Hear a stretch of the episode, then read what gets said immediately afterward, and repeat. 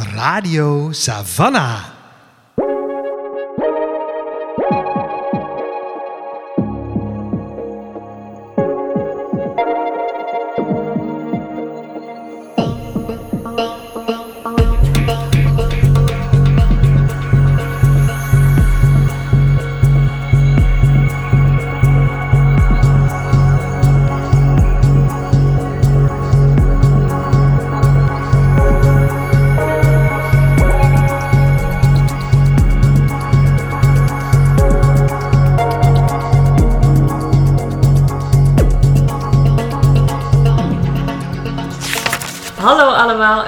Welkom bij een nieuwe aflevering van Radio Savannah, de podcast van boekhandel Savannah B. Ik ben Suzanne En ik ben Lola. en eh Savannah B is een onafhankelijke boekhandel in het centrum van Utrecht. Wij zijn gespecialiseerd in feministische literatuur. Voor ons wil dat zoveel zeggen als literatuur op het snijvlak van gender, queerness, decolonisatie en de natuur. En in deze podcast lichten we elke aflevering één of meerdere boeken uit, of verhalen uit, eh, waarvan wij belangrijk vinden dat ze wat meer in de spotlight komen. En eh, waar we dan vervolgens gezellig over gaan kletsen met elkaar. Mhm. En deze aflevering staat in het teken, deze eerste boekenaflevering van 2022, Yes. Toch een mijlpaal, staat in het teken van het boek Liefde in de Grote Stad van Seng Yong Park. Mhm. Eh, dat vorig jaar is verschenen bij Das Mag in vertaling van Matto Mandersloot. Ja. Het is een van die boeken die eh, op de planken ligt. En omdat hij zo'n heel opvallende cover heeft. Mooie mensen, moet je maar even googlen. om te zien. Het is een heel opvallende cover. Ja. Heel anders dan heel veel van de boeken die verschijnen. Dat ik hem al heel vaak op heb gepakt. Ja, hij, is heel, hij is heel kleurrijk en inderdaad, hij voelt niet alsof hij helemaal past binnen de esthetiek of soort van de trends van Nee. boekenomslagen van het moment. Nee, inderdaad. Ik weet ook niet wat het wel zou zijn. De omslagillustratie voor wie het wil weten is gemaakt door Sonja Lee. Lekker bezig, Sonja Lee. Ja, want het is echt een eh, opvallende stijl. Opvallende stijl, ja, superleuk. Dus eh omslagcheck.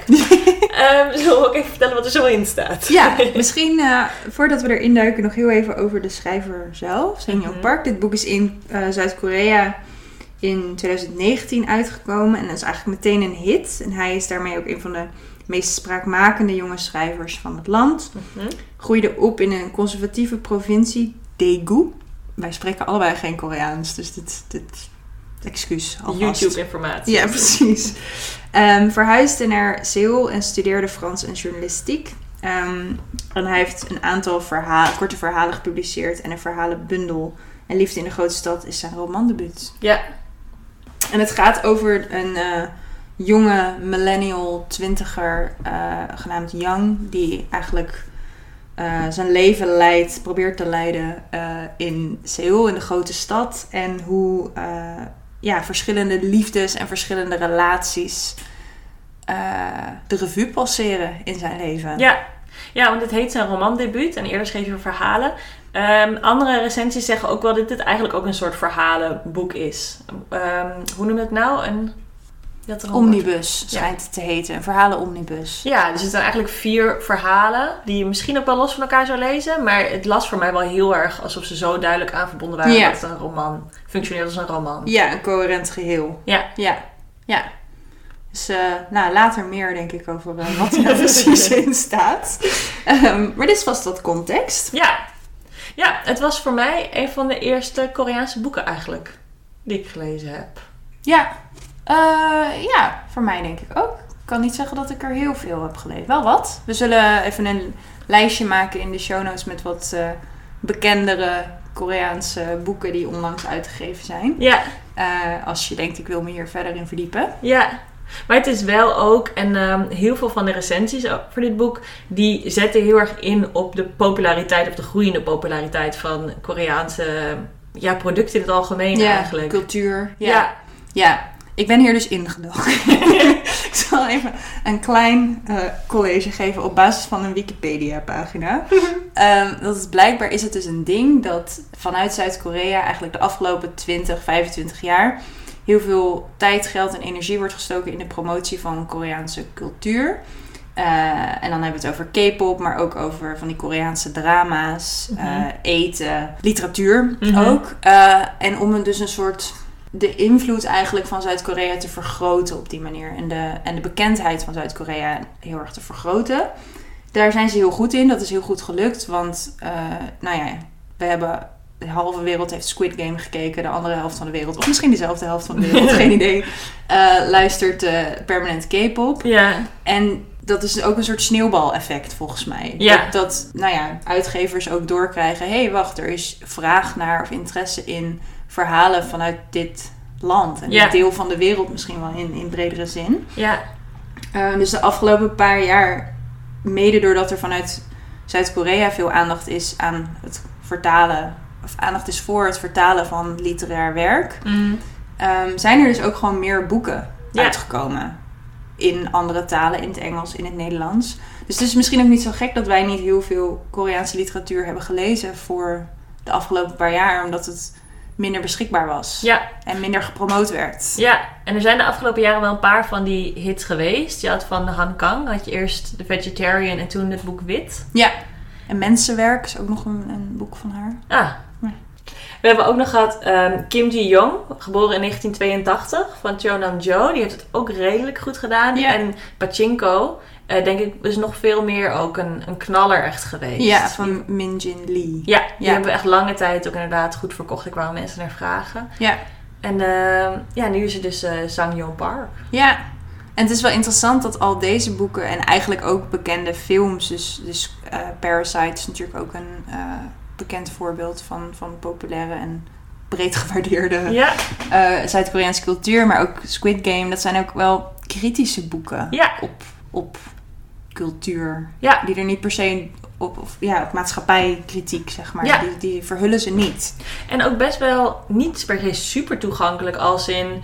Oh, dat lees je even lekker weg. Oh, is lekker zoetsappig of juist super spannend. Of Nee. ja, wel spannend op zich, maar het vraagt wel wat van je. Ja. Dus het is grappig dat het zo goed werkt. Want het is echt heel ander geluid dan wat bijvoorbeeld uit Engeland en Amerika gewend zijn. Of uit andere delen van de wereld die populair zijn. Ja, ja. Ja, je gaat, merkt, ik merkte ook met dit boek, als lezer ga je gewoon met wat minder voorkennis erin. Dus Ja. ik moest wat dingetjes opzoeken af en toe. En eventjes denken, oh ja, hoe, hoe verhoud ik me tot dit land of deze omgeving die beschreven wordt? Ja, ja, inderdaad. En heel veel dingen herken je direct. Ja, absoluut. Eh, en heel veel dingen zijn er inderdaad anders. En soms ehm, gewoon anders. Dat je merkt van, oh deze jongen eet soep voor zijn ontbijt. En dat doe ik niet. En dat is even anders. Of, maar daar kan je op zich gewoon verder mee lezen. en soms zijn er grotere dingen dat, dat iemand zegt van, oh dit kostte 10.000 won. En dan denk ik, ik weet niet of dat veel of weinig is. Dus dan moet ik even kijken wat hij nou zo- Is hij nou rijk of arm? Want dat is blijkbaar belangrijk voor Ja. de klasse-dynamiek, zeg maar, die ook in het boek zit. Ja, Ja, soms moet je eventjes wat googlen als je het helemaal wil begrijpen. Ja. Maar dat is ook prima. dat is prima. Dat is eh, goed voor ons. Leer je van. Ja. Ja.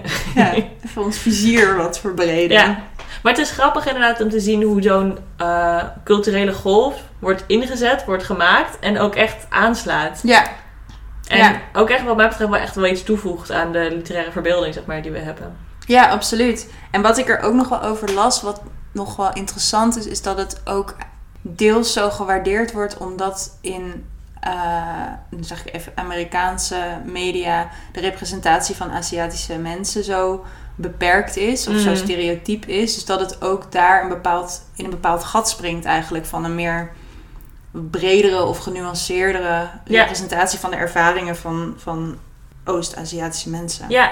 Nou, want dit is bijvoorbeeld een boek waar vrij heel veel seks in voorkomt. En dat is natuurlijk een van de stereotypen van Aziatische mannen in een Amerikaanse context. Dat ze gedesexualiseerd worden. Of- ja. En dat, eh, daar gaat dit boek in ieder geval niet in mee. Nee, dus dat is nog wel een interessante extra laag of zo. Dat, dat- die denk ik bijdraagt aan de populariteit van dit soort eh, Ja. verhalen. Ja. En media in het algemeen. Ja. Ja, en wat ook nog wel... ik zal, we zullen wel wat dingetjes in de show notes zetten. Dus als je zin hebt om een beetje door te lezen, dan, eh, dan doen we dat.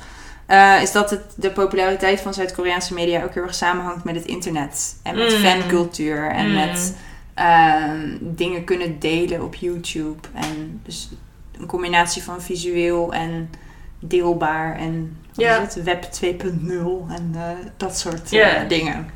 Ja, het is ook wel grappig omdat heel veel van de eh, voorbeelden die we nu ook noemen, zijn heel veel jonge kunstenaars, Ja. jonge zangers, jonge Ja. schrijvers. Als een soort van nieuwe generatie er wordt in het boek wordt er, wordt er grapjes gemaakt over bijvoorbeeld Murakami. En zo van, oh, Murakami is haar lievelingsschrijver, zo basic. Oh, Ja. dat is zo, wij zijn de nieuwe generatie. Ja, we zijn niet meer onder de Ehm, indruk van de Japanse nee. eh, Oude garde. oude garde. Ja, Ja. ja. Wil jij nog iets kwijt over jouw eh, K-pop fascinatie? kan, dat op de, kan dat on air worden Dat kan- gedeeld? nee, dat mag wel even on the air. Ja, basic, het is niet, dit, niet de reden waarom we dit boek hebben gelezen. Eh, maar misschien dat er onbewust wel wat meespeelde. Is dat ik afgelopen maand in een enorm K-pop gat gevallen slash gedoken ben. Mhm. En nou doe ik dat wel vaker, maar nu is het al even heel extreem. Eh, en dat is hartstikke leuk, kan ik iedereen aanraden.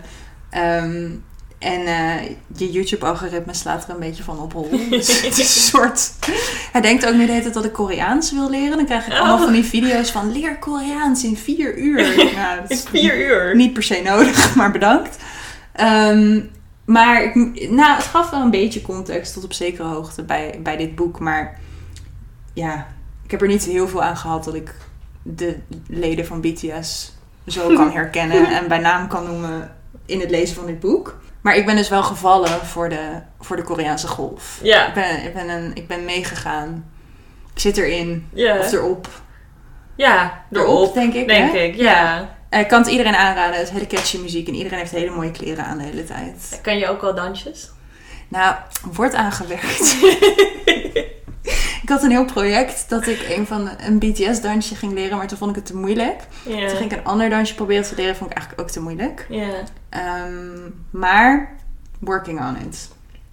Is er niet een instapgroep, zeg maar, die dan Ja. makkelijker is en dan Dan ga- BTS? misschien moet ik dat doen. Misschien moet ik dat doen. Maar ik wil natuurlijk meteen een vet dansje kunnen. ja. Maar dit zijn wel professionele artiesten. Als je nou begint met de kleine dansjes en dan wordt het steeds moeilijker en tegen de tijd dat de clubs dan weer open zijn en we mogen weer dansen, dan kan je gewoon alles. En dan Ja, kan je... ja.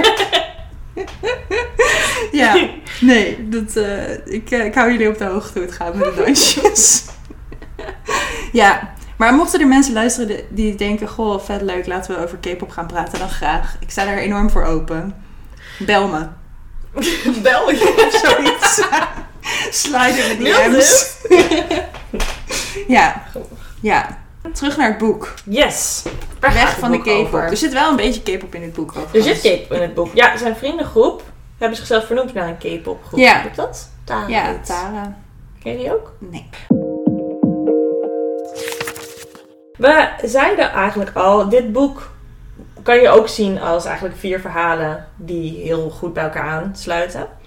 Dus we dachten, we nemen jullie gewoon even mee van wat er in die vier verhalen gebeurt.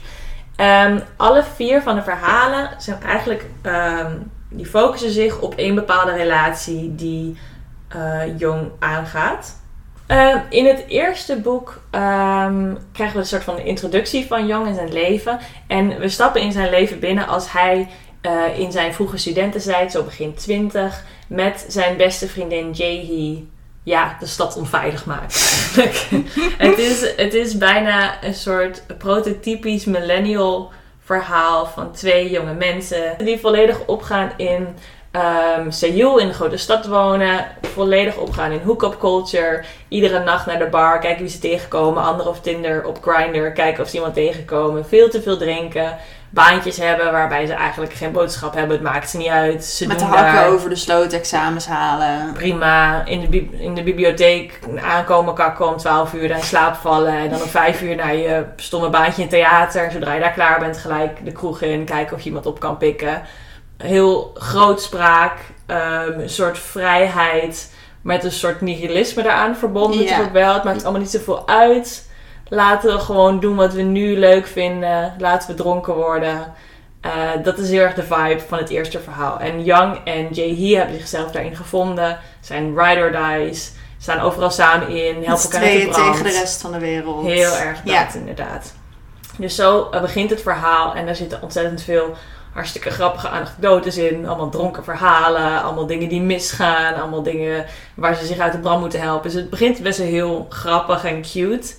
En eh, er komt een eerste soort van serieus of een soort van sensitiviteit in het verhaal. Als Jay op een gegeven moment aan het daten is, zeg maar eerst hookups heeft en dan echt gaat daten en uiteindelijk echt een relatie krijgt met een man.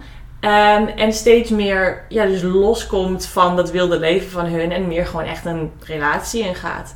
En hij, je voelt ook, omdat je het boek, het verhaal natuurlijk door zijn perspectief leest, voel je echt zo Jay zo door je vingers glippen. Zo van, oh dat is een leven, zij neemt dat nu weg. En Ja. zonder haar kan dat leven voor mij ook niet bestaan. Nee, het moet veranderen. Ja. Ja. En dat is een soort van de spanningsboog van het eerste verhaal. Dus het begint heel een soort van wild en uit, uitdagend. En het begint, komt een soort van nood van verdriet in Ja. naar het einde toe. En wat ik wel heel mooi... Die vriendschap was gewoon heel leuk en, Ja. en aandoenlijk. En ook wel herkenbaar op bepaalde punten. Ja. En wat wel mooi is, is dat op een gegeven moment is er... ehm, heeft de Jay een abortus. En dan aan het eind, eh, als dat voorbij is... En, en dan heeft Young zo'n soort realisatie van... Oh ja, we leren ook veel van elkaar. Dus Mm. ik leer dat het leven van een vrouw gewoon best wel ingewikkeld en moeilijk is af en toe.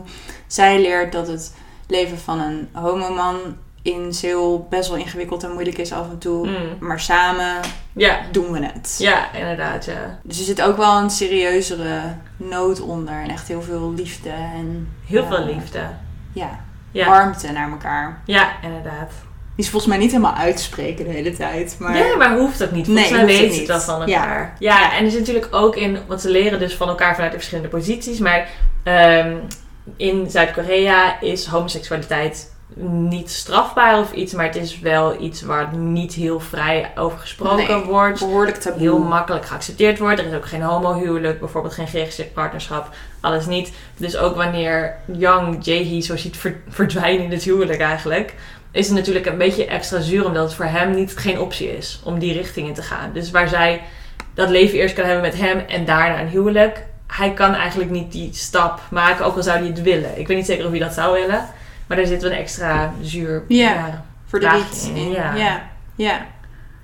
Ja, ja ik, vond het, ik vond het een heel mooie openingszet. Ja. Want liefde in de grote stad impliceert toch dat het gaat gaan om romantische liefde. Maar dit is echt vriendschappelijke liefde. Is een soort eerste soort liefde die verkend wordt. Ja. En dan eh, gaan we door naar het tweede deel. En dat heet... Het heeft ook een naam namelijk. Oh ja, het is poëtische titels steeds. Ja, poëtische titels. Het tweede deel heet Het universum in een stukje roodbaars. Oh ja. Ehm, en dat gaat eigenlijk over twee verschillende liefdesrelaties. Aan de ene kant wordt Yang verliefd, geobsedeerd, Ja. geïntrigeerd door een wat oudere jongen die hij leert kennen bij een filosofiecursus. En dat is eigenlijk een hele. eh, hij voelt zich heel erg tot hem aangetrokken meteen al. En een bepaalde, ja, hoe zeg je dat? Fascinatie heeft hij met hem. Eh, en dat wordt op een gegeven moment wordt dat een relatie, voor lack of a better word. Maar het is ook niet heel warm. Het is niet heel liefdevol. Het is eigenlijk een hele ongezonde manier waarop ze zich tot elkaar verhouden. Ja. Ehm, wat deels komt doordat een relatie zo, zoals Jae met, die, met haar nu man heeft niet mogelijk is voor deze twee mensen. Mhm. Maar ook in hun, hoe zeg je dat, de combinatie van deze twee specifieke personen gaat, gaat iets mis. Ja. Ehm, dat, is, dat is één lijn. En eh, de tweede lijn in dat verhaal is de relatie van, tussen Yang en zijn moeder. Mhm. Eh, die moeder krijgt eh, kanker en wordt eigenlijk ongeneeslijk ziek. Of in elk geval gaat een, gaat een zwaar behandelingstraject in. En hij is door haar opgevoed. Zij is een heel gelovige, maar ook heel ja, daadkrachtige vrouw eigenlijk. Met een hele Mhm. grote mond en een heel soort van Uitgesproken, uitgesproken ideeën. ideeën over, over alles. Ehm, en zij wordt ziek en hij gaat voor haar zorgen. Dat is eigenlijk de, de, de samenvatting. En bij hem zit heel veel pijn en rancune naar haar. eh, om allerlei redenen, maar ook omdat zij zijn homoseksualiteit nooit ac- geaccepteerd heeft. Het eigenlijk überhaupt geen onderwerp van gesprek kan laten zijn. Eh, ze weet het wel, maar het kan niet. Het is er niet. Nee. Ze kan er niks mee. Ze wil er niks mee. Ze, het kan niet. Ja. Ja, en dat komt ook voor een heel groot deel ingegeven door haar strenge katholieke geloof. Ja. Eh, dus zij citeert ook passages uit de Bijbel bijvoorbeeld, waar, waar ze dan uit opmaakt dat homoseksualiteit een zonde zou zijn. Ja. En Ja. dat staat ook heel erg tussen hun twee in. Ook omdat hij niet religieus is. Natuurlijk ook deels juist door die, eh, die interpretatie van Ja. anti-homoseksualiteit uit de Bijbel. Dus eh, dat, dat hangt heel erg tussenin inderdaad. Ja. Ja, en daar kunnen ze niet omheen. Nee. Doorheen met elkaar. Ja, En hij zorgt wel voor haar, maar daar bijna uit plichtsbesef of zo lijkt het Ja. te zijn. Ik weet niet, het is een beetje moeilijk te inter- interpreteren. ja, hij woont dan ook weer bij haar in. En, Ja. en, en gaat met haar naar al haar doktersafspraken. En Iedere dag met haar wandelen. wandelen elke dag en zo. Maar dat brengt hem geen Nee, plezier. nee. Maar hij houdt ook heel veel van haar, want ze is wel zijn moeder. Ja. Dus hij lijkt zelf ook niet helemaal te weten wat hij met die relatie Nee. aan moet. En de andere kant dan ook. Je merkt dat die moeder oprecht heel erg van hem houdt. En dan gaat ze ook vertellen van... Oh, die eerste keer dat je vasthield. De eerste keer dat je juist alleen naar school ging. Dan heeft ze heel veel mooie herinneringen. En aan de andere kant inderdaad kan zij ook niet de liefde in haar hart vinden... om bijvoorbeeld open te staan voor zijn levenskeuzes. Of zijn seksuele voorkeuren. Of Ja, alles waar hij nu mee bezig is. Zijn schrijverschap. nee, eh, gaat het ook wat niet over. ontwikkelt. Nee. Ja. Nee. Dus dat is ook weer...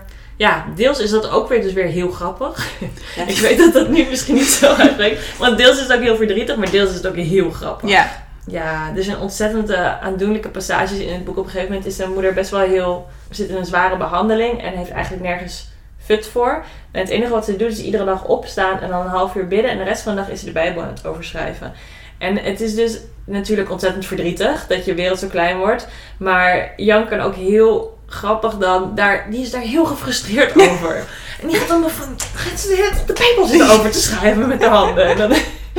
Ja. Zijn heel grappige passages zitten erin. ja. Ja, wat wel ook heel grappig was aan die moeder, vond ik, was dat ze toen ze haar kankerdiagnose kreeg, was ze heel blij. Want dan zou ze heel veel Ja. verzekeringsgeld krijgen. En Ja. verder vertelde ze het aan niemand. Dus het is wel ook een. een, een- ze wilde niet, geen zwakte tonen of zo. Ja, Eh, en het zegt ook iets over sociale klasse en het sociale vangnet in, eh, in ja. geval in hun directe omgeving. Maar het was ook gewoon wel echt best wel heel erg grappig. Ja, en toen zei ze ook van, weet je wat zo, mijn moeder heeft het gehad, mijn oom heeft het gehad, ik heb het, jij moet nu gewoon een dubbele verzekering nemen, want je hebt twee keer zoveel geld als jij dit krijgt. Dat is natuurlijk zo cru. Ja. Ja. Eh, even kijken. Het stukje waarin eh, de moeder, dus Uma wordt ze dan hier genoemd, eh, van Young zijn diagnose krijgt, begint met... Zes jaar geleden werd er voor het eerst kanker geconstateerd bij Uma. Ik was toen midden twintig en liep stage, met een overstap naar een vaste baan in het vooruitzicht. Van de tien stagiairs die tegelijkertijd waren begonnen, waren er nog drie over. Het gerucht deed de ronde dat er maar één iemand zou worden aangenomen en dat ik, de enige overgebleven man, waarschijnlijk op goed nieuws kon rekenen. Het onderzoeksteam waar ik deel van uitmaakte onderzocht het verband tussen de politieke voorkeuren van mensen tussen de 50 en de 60 en hun algehele gezondheidstoestand. We belden honderden mensen per dag af. Maar ik wist niet wat me overkwam toen een zekere centrumrechtse vrouw van ergens in de 50 mij belde. De eerste twee keer drukte ik haar weg, maar ze gaf niet zomaar op. Uiteindelijk kon ik niet anders dan haar met de bedrijfstelefoon terugbellen. Goedemiddag, u spreekt met onderzoeksbureau Korea. Uma viel me in de reden met een vreugdekreet. Je Uma heeft kanker! Baarmoederkanker! Halleluja! Ze was zo extatisch dat ik haast dacht dat ze de loterij had gewonnen in plaats van een enkeltje naar het ziekenhuis. Twee weken geleden had ze gedroomd dat er een azalea in haar buik tot bloei kwam. En omdat ze daar een, tussen aanhalingstekens, slecht voorgevoel bij had gehad, was ze een gezondheidscontrole gaan doen. Waaruit bleek dat ze baarmoederkanker had. Een aantal dames van de kerk ver- verkocht verzekeringspolissen en om goede vrienden te blijven had Uma zich bij een paar van hen verzekerd tegen kanker, waardoor ze opgeteld ongeveer 200 miljoen won uitgekeerd zou krijgen. Genoeg om het restant van de hypotheek op ons huis in Jamsil af te betalen. Ze klonk oprecht dolgelukkig toen ze vertelde dat ook de kosten van de operatie door de verzekering werden gedekt. Wat betekende dat we een aardig zakcentje overhielden met dank aan de huurinkomsten uit haar winkelruimtes in Suwon en Anyang. Aangezien zij, mijn oma en mijn tante allemaal kanker hadden gehad, zei ze dat ik er vergif op kon innemen dat ik het ook zou krijgen. En ze stelde voor om op mijn naam twee extra kankerpolissen af te sluiten. Goed.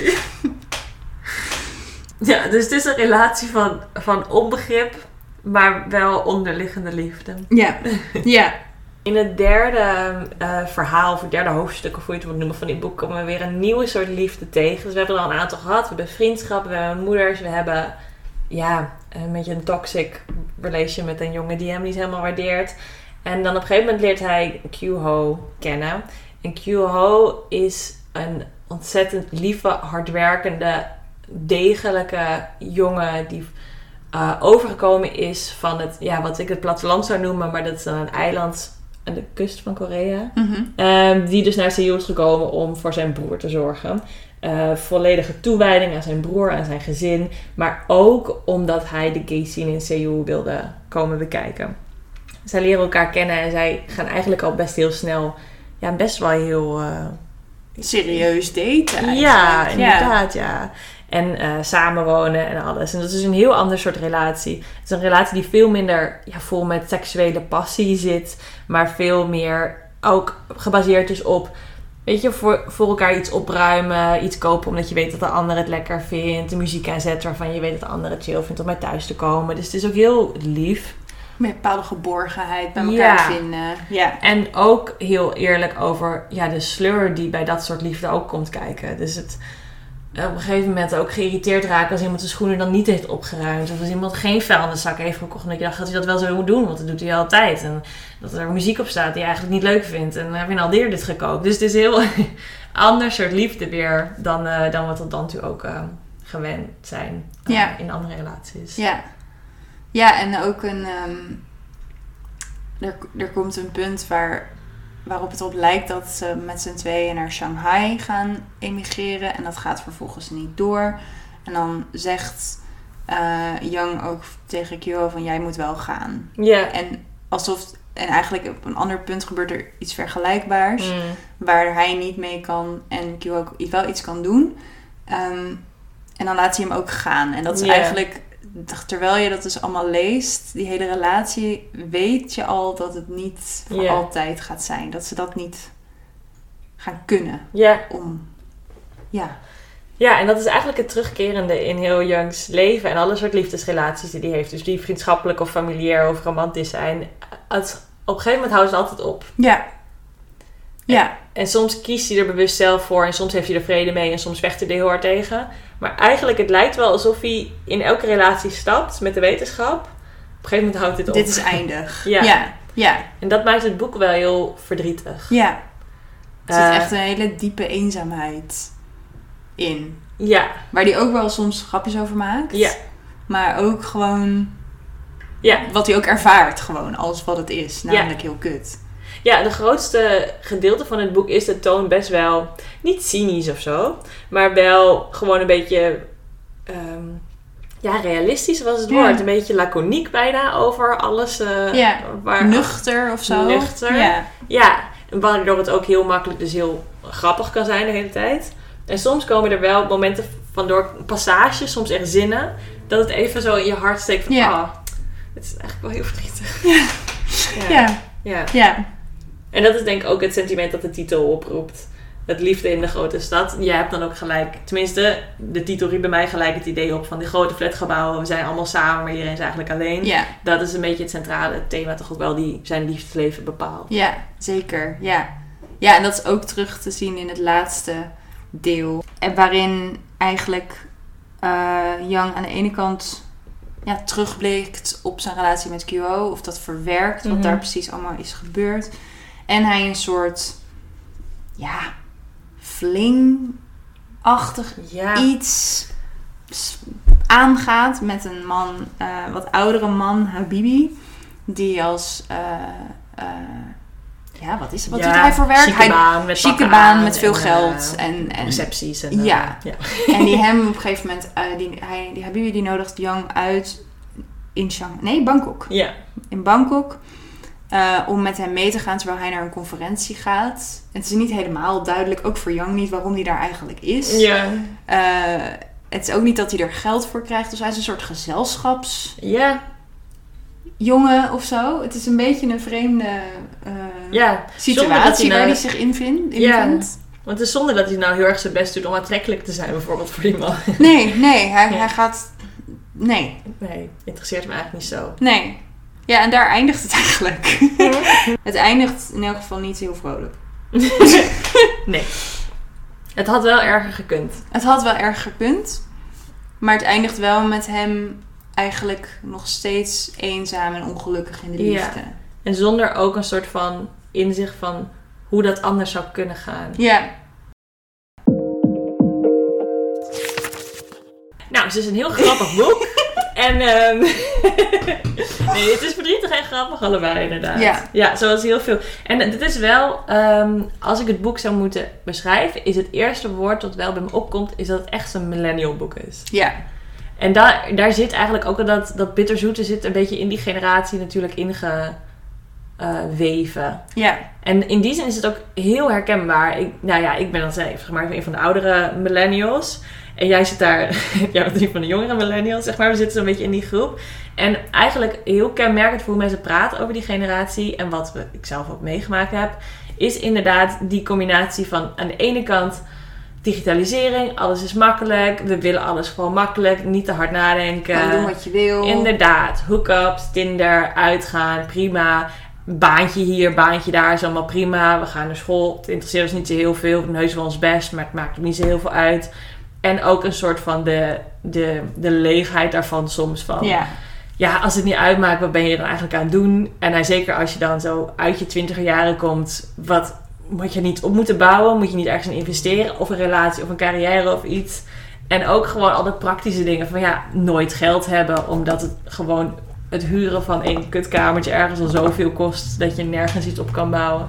Dus al die, die elementen zitten allemaal in dit boek. En in die zin lijkt het eigenlijk best heel veel op heel veel westerse boeken die daar Ja, eh, ook over Die daar ook over gaan. Ja, die leegte inderdaad. En dat op een gegeven moment...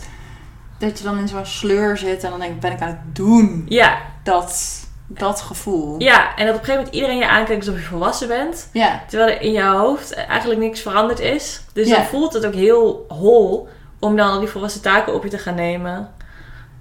Ja. Ja, en ook om ergens moeite voor te doen of zo. Ja. Zit op een gegeven moment een stukje in dat Young al, al twee jaar in een heel klein appartement woont en nog steeds geen gordijnen heeft opgehangen.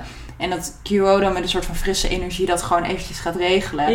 Maar dat gevoel van, ik woon hier al twee jaar, maar waarom zou ik in godsnaam die gordijnen ophangen? En ik haat het hier toch, dus wat maakt het allemaal uit? Maar vervolgens zit je er wel twee jaar zonder gordijnen. Ja. Dat was wel heel herkenbaar. Ja, inderdaad, ja. Ja. ja, en toch ook wel die, dat, dat daar dan dus met humor over geschreven wordt, vind ik ook heel erg millennial-esque. Ja, maar er zit ook heel veel plezier in dat soort van die manier naar het leven kijken. Ja, Ehm, en er is gewoon plezier van dansen en drinken. Omdat je denkt, ja, god, als ik hier ontslagen word, maakt mij uit. ja, zeg maar, of als deze jongen me dumpt, ja, het maakt mij uit. Dat ken je niet, is prima. Dus zijn andere jongens. En dat is inderdaad, daar zit ook gewoon super veel plezier in natuurlijk. ja. En er zit ook een soort, het is niet emancipatie, maar het voelt wel als een soort vrijheid en een soort zelfkracht. En ehm, Ja, ja. Ja, en wat leuk aan dit boek is, is dat Zhang Young Park daar heel zelfbewust over schrijft. Hij maakt op een gegeven moment ook een grapje, of het personage Young maakt dan een grapje over hoe dat iedereen hem in recensies een zelfbewuste schrijver ja. noemt. En dat komt dan een paar keer terug van, nou, wat ben ik toch vreselijk zelfbewust. Maar dus, het zit er wel echt in. Een bepaalde, ook zelfspot wel, maar tegelijkertijd niet op een manier dat het de issues die het boek adresseert niet erkent of niet Nee. echt maakt of zo. Nee. Maar het is ook echt geen verheerlijking. Nee, zeker niet. Nee, Nee. nee. Ja, een nuchter boek inderdaad. Is het Ja. wel. En dan met een, filijn grapje af en toe. Ja, goed. Ja. Ja. Ja. Ik denk een scène die dat wel goed ehm, illustreert. En wat ook denk ik... Ja, ik vond het wel niet per se inhoudelijk, maar wel qua setting heel herkenbaar. Mhm.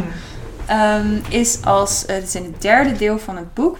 Als de vriendschap met Jay eigenlijk al een stuk minder intens Mm. en een soort van direct is...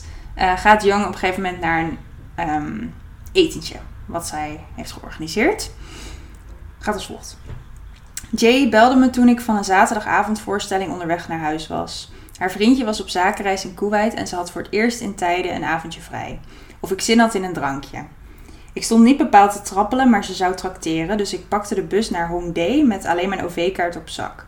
Ze had van heinde en verre mensen bij elkaar gesleept. Mensen die afgestudeerd waren en een grote mensenleven leidden. En ja hoor, waren begonnen aan de afgezaagde drankspelletjes die grote mensen mensen in vreemd gezelschap doen.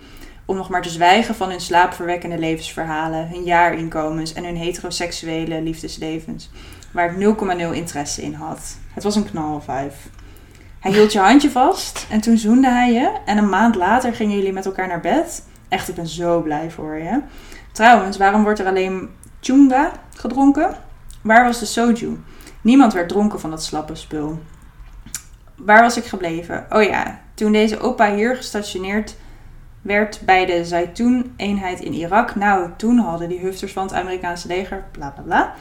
Een een of andere lapswans die aan Korea University had gestudeerd en inmiddels bij een bouwconcern werkte, ratelde door over zijn zogenaamde heldendaden waar niemand naar had gevraagd. Ik bleef Chunga achterover, schieten zon- achterover gieten zonder deel te nemen aan het gesprek. hey, jij daar, snelle drinker, studeer je nog?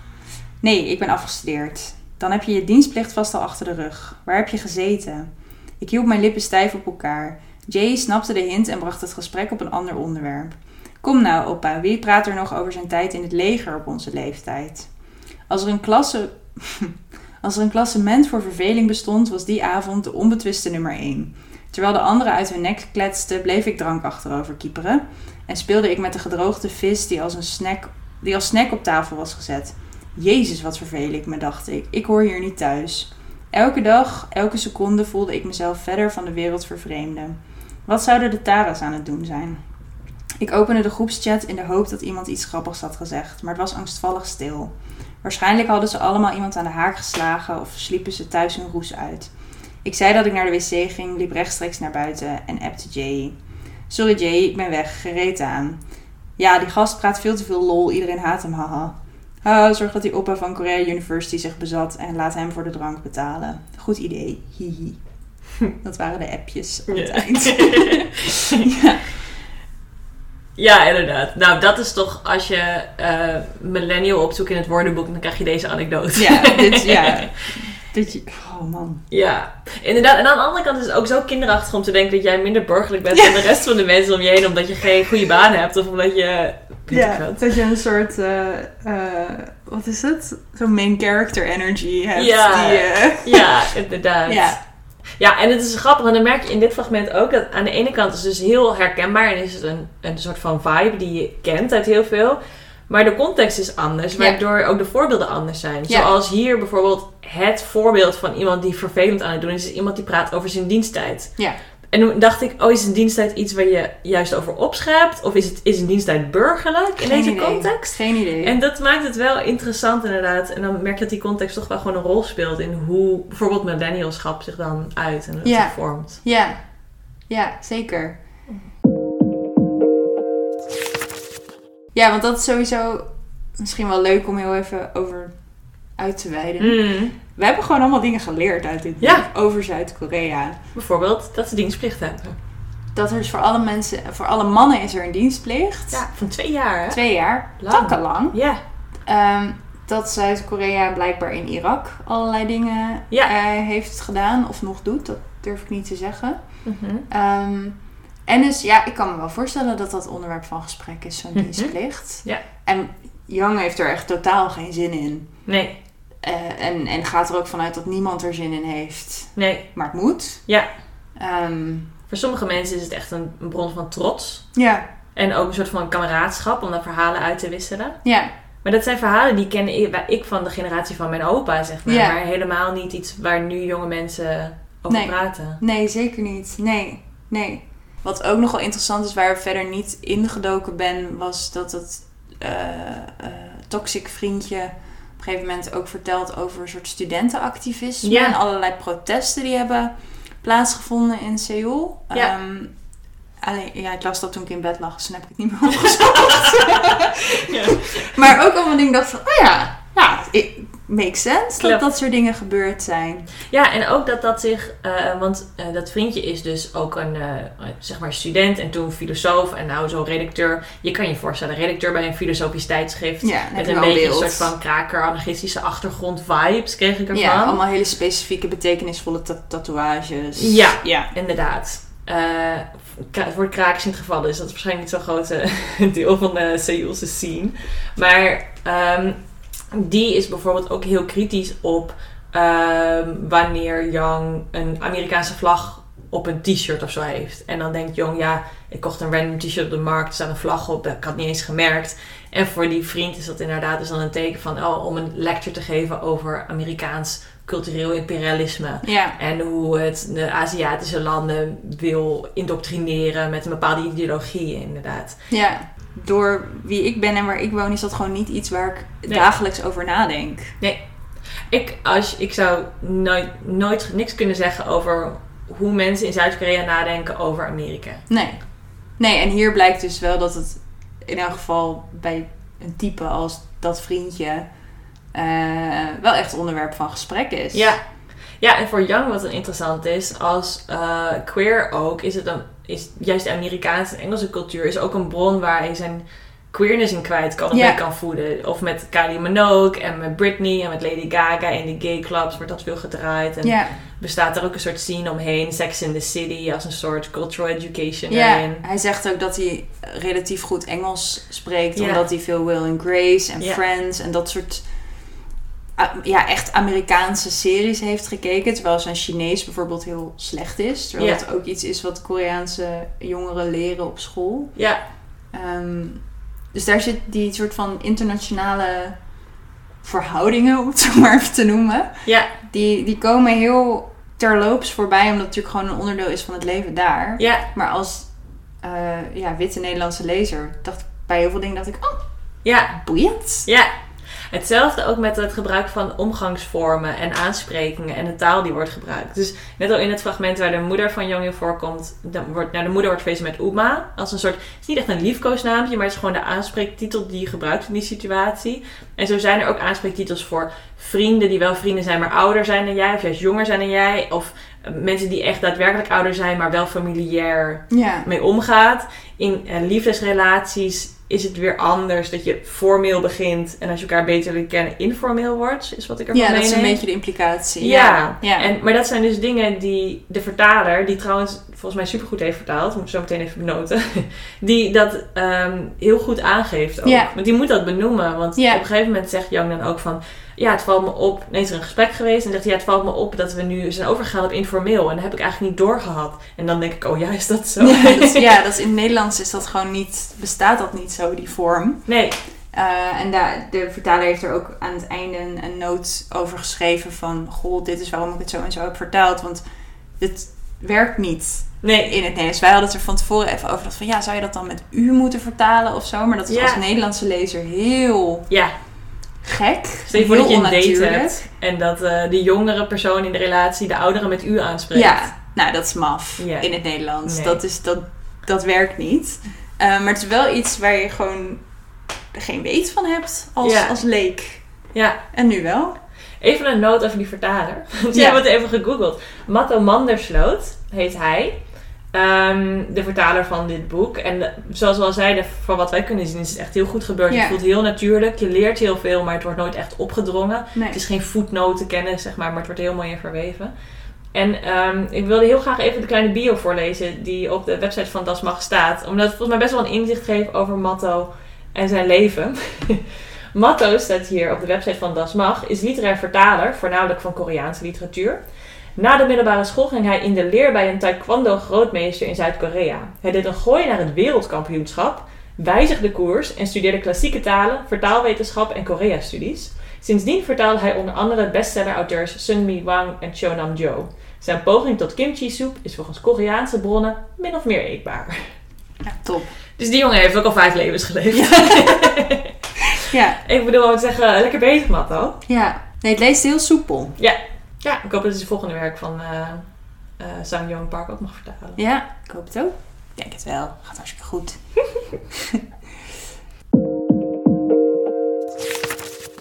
Ik denk een laatste thema waar we het nog even wat uitgebreider over wil hebben. En wat eigenlijk wel in lijn ligt ook met dingen die wij niet wisten over Zuid-Korea. Mhm. Of in het verlengde daarvan.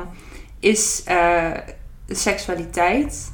Ehm Young is, is eh, gay en dat is, hij, volgens mij loopt hij op de eerste pagina, is hij met een random man aan het tongen. En dat is, Ja. dat is niet een, eh, het wordt niet... Dat is geen ontknoping. Het is geen ontknoping.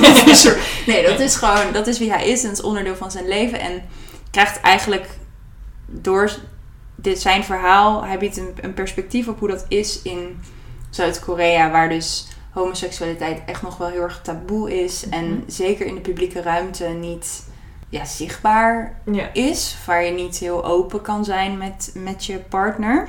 Dat, dat thema dat is eh, soms dus subtiel verwoven in dat, dat je merkt van, oh ja, hij ziet weinig toekomstperspectief in zijn relaties. Of, eh, dat, daar is het wat subtieler, maar het is ook gewoon echt wel een plotpunt. Bijvoorbeeld in de relatie met zijn moeder, die gewoon op, op zijn, eh, op haar onvermogen hem te accepteren hoe hij is, stuk loopt Ja. eigenlijk. Dus het is wel, de, ja, we wilden toch even wat uitgebreider bij stilstaan. Ja. En wat wel leuk is als het toch gaat over vertalen en de keuze die Matto heeft gemaakt, is eh, dit boek is niet geschreven per se voor een Nederlandse lezer. Er wordt niet even een soort paragraafje ingevoegd van hey, by the way, homoseksualiteit in Zuid-Korea werkt zo en zo. Daar, dat doet het boek niet. Dus je, neemt, je, je leest, leest dit verhaal gewoon vanuit het perspectief van een homoseksuele man in Zuid-Korea. En zo leer je kennen Ja, wat en niet mogelijk is. Wat, wat, niet wat soort van de gay buurt is in, Ja. Seoul, of in Seoul, waar je dan naartoe kan, naar de clubs. En eh, ja, Ja, inderdaad. En dat is dus deels, ja, alsof, alsof het een beetje een publiek geheim is of zo, Ja. homoseksualiteit. ja, Want ik, zijn vrienden bijvoorbeeld eh, weten wel dat hij homoseksueel is. Zijn moeder lijkt het te weten, maar wil het niet erkennen. nee. Hij zou het niet tegen collega's of tegen mensen, zeg maar, kennissen in zijn leven vertellen. Met, als hij met een date is, kunnen ze niet samen hand in hand over straat lopen. Is het telkens een beetje zoeken naar een moment dat je even een dij tegen een dij of een hand op een schouder kan leggen.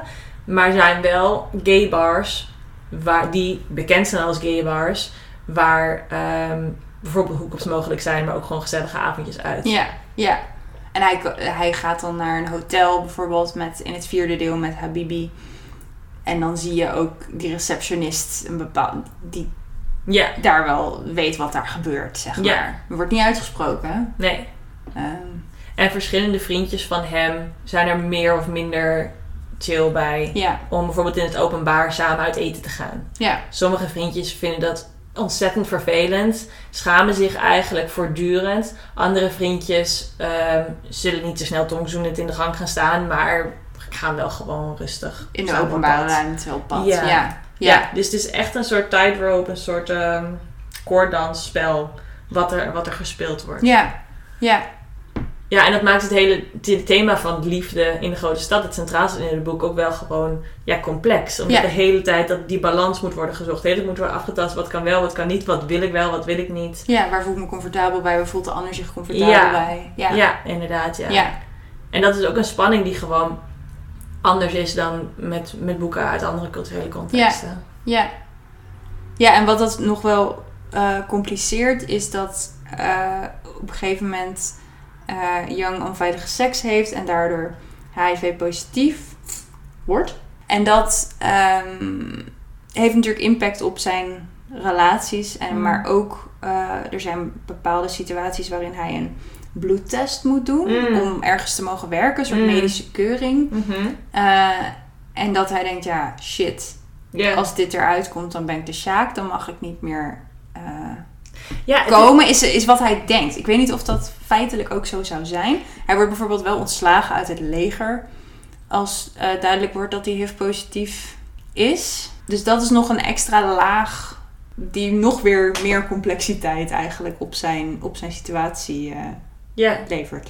Ja, want het is me dus niet altijd duidelijk, omdat het dus gewoon niet gezegd wordt. Ik denk omdat Young ervan uitgaat dat een lezer dit, dit weet. Wat de implicaties zouden zijn als mensen erachter zouden komen. Ja, Is dat, ehm, want als je gaat solliciteren bijvoorbeeld, je wil op een kantoor werken en er wordt een gezondheidscheck gedaan. Sowieso iets waarvan een Nederlander zou denken, dat is Hoezo? gek, mag Ja. dat? Ja. maar dat is, dat is iets wat blijkbaar gebeurt in deze context. Stel, mensen komen erachter dat ik HIV-positief ben. Betekent dat dan dat ik daar niet mag werken, maar dat ze het omdat ze dat weten? Of mag ik er wel werken, maar weten ze dan dat ik gay ben? En blijkt dat complicaties met zich mee. Het was mij niet duidelijk wat de consequenties zouden zijn. nee, nee, mij ook niet. Ik weet ook niet of we dat kunnen weten. Nee, misschien wist hij dat zelf ook niet. Nee, Maar daardoor is het soms lastig in te schatten wat de stakes zijn. Ja, en het is bijvoorbeeld wel heel duidelijk hoe het zijn relaties, zijn romantische Ja. relaties beïnvloedt. Hij Ja. wordt op een gegeven moment vertelt hij het dan aan, aan QO en die reageert heel kalm eigenlijk. Mm. Ehm, en hij moet zelf een, een. Maar het heeft wel impact gewoon ook op hun seksleven. Ja, Ehm, en hij moet zelf een relatie aangaan met ja, dat hij eh HIV heeft. ja, ja. Dus dat, ja, ik had- wist dus niet van tevoren dat dit onderdeel was van het boek. Nee. Dus eh, eh, dat was wel een eh, verrassing in die zin. Ja, ja, inderdaad. En het brengt weer een nieuwe dimensie ook mee in romantische relaties, maar dus ook werkrelaties. Ja. relatie met zijn moeder, waar dit natuurlijk ook deze informatie geen rol in kan spelen. Nee. maar wel weer een schaduw overwerpt. Ja. Ja, dus het is een heel mooie gelaagde, ehm, ja, gelaagde verkenning eigenlijk van al die thema's. Ja. En wat wel mooi is aan het boek ook, eh, wat even duurde dat ik dat, voordat ik dat door had, is het ook, het rondt het allemaal niet af of zo. Mm. Dus je, bijvoorbeeld die moeder is dan dus heel ziek. Het is niet dat zij overlijdt en dat Nee. er dan een soort... Het is gewoon het is bijna een soort momentopname van zijn leven. En wel een langere periode. En dan ben je daarbij en dan verkent hij inderdaad bepaalde thema's. Of hij, hij, on- hij beschrijft bepaalde gevoelens die hij heeft rondom die relaties. Maar er zit niet een soort strik omheen van... Nee. Toen, weet ik veel, overleed mijn moeder en kwamen al mijn vrienden bij elkaar en kwam het allemaal weer goed of zo. Nee, en toen las ik haar dagboeken en toen kwam ik erachter dat. Ik bedoel, het is niet... En dat is misschien toch waar die korte verhalenachtergrond een soort van rol in speelt. Ja. Dat het meer impressies zijn van een bepaalde relatie dan dat het alles aan elkaar precies probeert te Ja. knopen. Ja, dus het zijn heel veel. Dus bijvoorbeeld ook zijn dat hij heeft positief is, dat is iets wat ook in ontwikkeling is. Ja. En- of zijn relatie daartoe, niet per se eh, de- zijn diagnose zelf, maar wel hoe hij zich daartoe verhoudt. Ja. En daar krijg je dan een, een, een vlaag van mee. Ja. En dan komt het weer terug en is het weer weg en dan. Ja. Ja, ik had heel erg toen het boek klaar was, dat ik echt heel jammer vond dat het klaar was. Ja. Ja. en niet omdat ik een bepaald slothoofdstuk wilde, maar gewoon omdat ik wilde weten wat er nog meer in zijn leven zou zijn. Ja, hoe het verder ging. Ja. Ja. Of anders gewoon daarvoor nog. Of daarnaast heb je toch ook misschien wel. Vertel iets over je werk. Of vertel je iets. Ik wil meer Of over van die je vriendengroep. Ja, over die Tara's. inderdaad. Hartstikke leuk, lekker uit met de Tara's. Ja, of jouw ja. gekke relatie met je vader. Die is weggelopen met zijn badmintonmaatje. Ja. ja. ja, nee, het smaakt echt naar meer. Ja, zeker. Ja, nou het is dus een debuutroman. Dus Ja. debuutroman impliceert dat er meer gaat komen. En een internationaal succes volgens mij. Dus wat dat betreft. eh, Kom maar door ja. met die vervolgroman. Ja. Dus eh, ja, wij zeggen, wij raden hem helemaal aan. Zeker. Ja, ik kan me ook voorstellen dat heel veel verschillende soorten lezers dit interessant vinden. Ja. Als je gewoon lekker een millennial bent, dan is het fijn om hierin te duiken. Ja. Maar misschien ook juist niet. om te snuffelen aan hoe, de, hoe deze jongen zijn leven ervaart. Als millennial in Zuid-Korea. Als gay in een context waarin dat heel veel beperkingen ook, Ja. maatschappelijke beperkingen met zich meebrengt. complex is. Ja. Ja. Hiermee zijn we aangekomen bij het eh, einde van deze aflevering van Radio Savannah. Yes. Ehm, wij bespraken Liefde in de Grote Stad. Heb jij dit ook gelezen? Of denk je, nou, dat lijkt me helemaal leuk. Vertel me er meer over. Of eh, vind je het ook een mooie eh, omslag? Of wat je er ook allemaal van vindt en bij voelt. Laat het ons weten. Wij zijn eh, op alle social media van Boekwinkels van de B te bereiken. We zijn via de mail te bereiken. Je kan een recensie achterlaten in je podcast app. Dat vinden wij ook heel fijn. Mhm. En dan kunnen we lekker kletsen. Yes.